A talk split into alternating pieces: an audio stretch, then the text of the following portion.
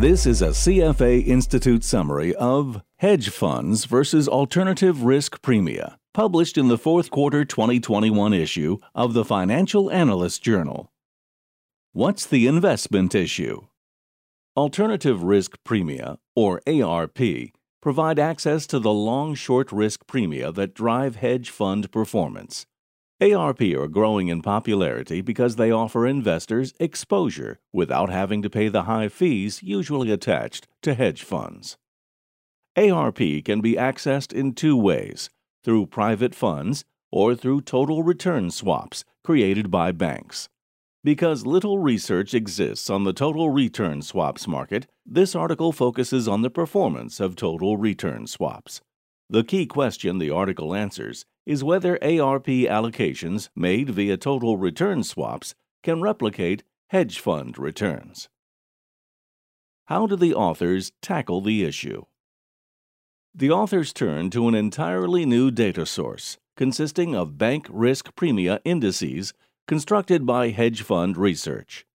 These innovative indices, based on 1,125 products offered by 12 major banks, aim to replicate the performance of bank risk premia products across many asset classes and investment styles. In order to compare returns on these products, the hedge fund research metrics have common features, such as being net of fees, calculated in US dollars, and measured in excess of the risk free rate. Using these metrics, this article evaluates the performance of ARP products and compares their returns with those of hedge funds from 2010 to 2020. What are the findings? Many ARP provided strong returns. For a 10% target volatility, the average excess return for equity value total return swaps products was 6.9%, which is significant. Notably, many total return swaps had some directional exposure to equities, which enjoyed a post financial crisis surge during the decade analyzed. Excess return for rates products was 3% to 6%, and for credit products, around 4%. On the other hand, currency products did not perform well, and commodity products displayed mixed performance. ARP explain a large proportion of hedge fund performance, especially for quantitative strategies and traditional market factors such as equities, rates, and credit. After accounting for market factors and a selection of bank risk premia, hedge fund indices have very little excess return left over. Currency and commodity funds, for instance, are heavily weighted toward currency and commodity risk premia. Meanwhile, macro systematic funds are weighted on momentum factors, and merger arbitrage funds load predominantly on the rates volatility factor. The article also shows that some hedge fund strategies are not well replicated by risk premia.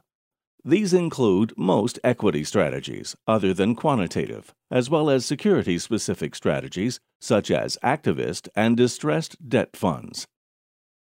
What are the implications for investors and investment managers? The approach outlined may help investors toward an improved replication of hedge fund index returns. The findings are especially relevant for investors in and managers of quantitative hedge funds, who are more likely to follow systematic trading rules. They are less relevant for investors in security focused hedge funds. Consequently, investors in certain hedge fund strategies could consider outsourcing the execution and design of their investments to banks that operate total return swaps. Unlike academic risk premia, the proposed approach is fully investable because it accounts for all transaction costs.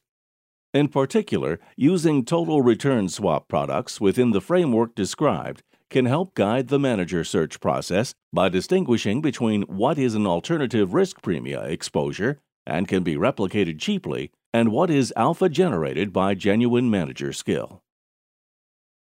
This was a CFA Institute summary of Hedge Funds versus Alternative Risk Premia, published in the fourth quarter 2021 issue of the Financial Analysts Journal.